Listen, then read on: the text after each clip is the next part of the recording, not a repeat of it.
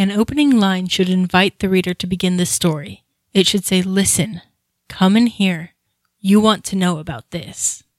Stephen King. You're listening to Writing Roots, brought to you by Aspen House Publishing. Welcome to Writing Roots. I'm Leigh Hull, And I'm Ley Esses. and this is our second series, Final Draft. It's our time that we're going to be talking about everything that you need to know and do after you've finished your manuscript. Yes. And a lot of people think you write the end on your Microsoft Word document and then people should be throwing money at you. But that's not really how it works. Oh, wouldn't that be so nice? though? Yes. I think it would motivate a lot more people to finish their books. That's for sure. so, the first things we're going to cover in this series will be editing and self editing different portions of it and being edited by somebody else, and then how to make sure your book is a success before you even launch. So let's go ahead and get started right away with what we're talking about today. We're going to be talking about self editing and focusing on that chapter one, the Yes. hardest part of your book. And if you have been following our blog online, we had a post in July about writing the opening line. We're going to cover some of that during this episode as well. But if you want to go in more depth of different kinds of opening lines, look at some suggestions of what works and what doesn't, check out the blog post. So one of the things that people are looking for when they pick up the book is something that will draw them in and they can sit down in a chair with a cup of tea and just enjoy the book. So it helps to look at your opening line as branding and as a marketing technique almost as much as it is part of the story. Yes, it should tell a little bit about the story and should invite the reader in like we had in the opening of the episode. One of the things to consider is to begin with dialogue. That's a great way to start and throw the readers right into the middle of the action. So one of the books I wrote recently started with the line, I said Neil from the bad guy. That automatically sets the scene, that automatically sets the tone for the entire book, and it gets you to read the next line. Another popular way to go about it is offering a paradox. The one that really comes to mind is the Charles Dickens Tale of Two Cities, where he says it was the best of times, it was the worst of times. Yes. And that that often is a huh, well that's an interesting way to look at it. Let me read more. And in this case he was offering an opinion and getting his readers to engage and respond to having one opinion or the other. It helps bring up that question and that intrigue that makes them go, well, why was it both? How is it both?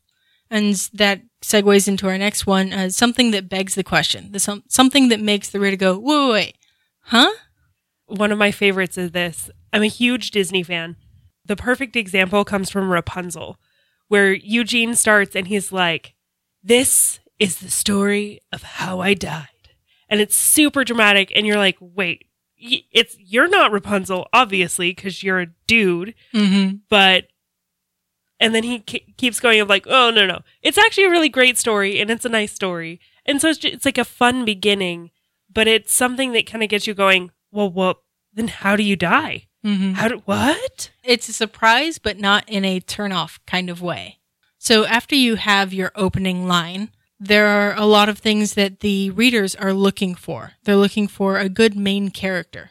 I think it was Ted Dekker that said a series of events involving worthy characters. That's what a story is. You want the characters to be interesting. So one of the books that I have read that I got really frustrated with and ended up throwing across the room was because the main character was a jerk and an idiot. And so I didn't like him and I didn't want him to succeed. And that for me didn't sell the book. But introducing your worthy character should happen in the opening scene. I would also argue that when you're introducing that main character, give us a reason why we should care about them. Mm-hmm. So give us something that's relatable, something that maybe creates a little bit of empathy or sympathy within your readers, something that they can connect to, or something funny that they're like, oh, hey, that's awesome. I like that character already. You know, make them interesting right away. Don't wait to give them their purpose. And I think a lot of what the opening line and therefore the opening paragraph and therefore the opening chapter does is it sets the expectation for the rest of the book. If it's about two kids playing in a playground, then we don't expect there to be like a serial killer somewhere. It would be a very different kind of book if it was. Unless those two children get murdered in that first in chapter. that first scene, they should.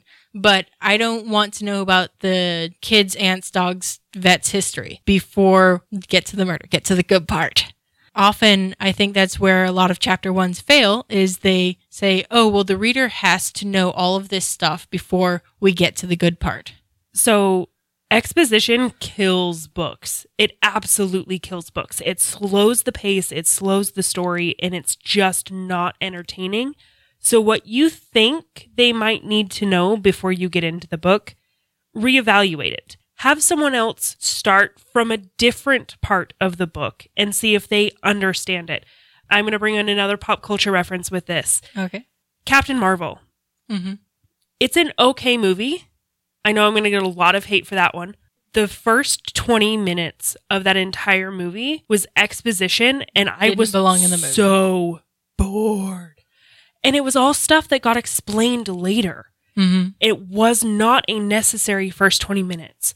And so, where I constantly go back to that should have started at the fight on the dusty planet on the bridge, like jump us right into the action, get us right into the story, and then explain all the other stuff later because we can get to that at another time where you've already caught the reader's attention and brought them in. So, the best advice I can give you for addressing the opening part of your book is to delete stuff. It's it's painful, but it has to be done to make it fantastic. Delete the first paragraph. Does it change how the story gets played? Yes, then leave it. If it doesn't change the story, delete the first page. Then maybe delete the first chapter. How does the story play if you start from chapter 2? I had to learn this lesson personally. I had my work in progress.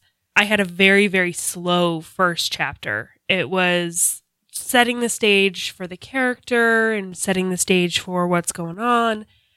And I had some of my writing group actually read it. And they're like, well, what's the point of this character? Does she matter in the end? I'm like, well, no, I don't think she ever comes back in the story. And they're like, okay, well, why is she necessary? Just take her out. And I'm like, oh, well, that makes a whole lot of sense. And so I went from having like the first fight scene of the book be in like chapter two or three to being like paragraph two or three and just really brought in the action right away. I didn't need all of the other stuff. I basically chopped off an entire two chapters of the first part of my book. And now the book hauls. It yes, just it just goes right into it.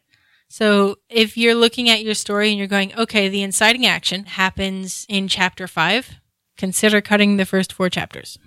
The more you cut out and the sooner you bring that action in, the better it'll be. I would say the exception to this is a movie that just came out this summer called Yesterday, where the inciting action doesn't happen till 15, 20 minutes into the movie, but it worked because they had to establish reality before changing reality. And it was still interesting enough that there was another problem that needed to be solved. And it wasn't the one that ended up being the actual inciting action. But it was a fascinating way to tell a beginning of a story. I know we talked a little bit about what kinds of first lines we wanted, but why do you go back and rework on that first line? Well, especially for pantsers, you don't know what the book is about until you've written the end. You're discovering the story along the way. And if your opening line doesn't tell about your story, then it needs to go. Something else needs to be in its place. And so, even as a plotter, I need to understand what the main themes are of the story going into it. If you're waiting to write your book until you come up with a perfect opening line, you will never write your book. Whatever it is should change by the end anyway. So, some things you should ask yourself as you're looking over and editing your chapter one is it relevant?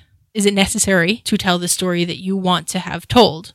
And is it now? Because more often than not, I get bored by chapter one when they aren't talking about the beginning of the story. They're talking about what happened prior to the beginning of the story. So is it relevant? Is it necessary? Is it now? And if the answer to any of those questions is no, cut it out. Delete, delete, delete, delete.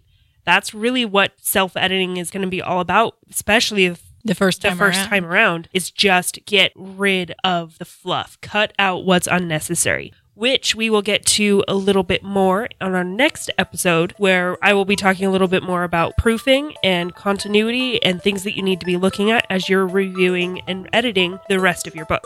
But until then, Write selfishly.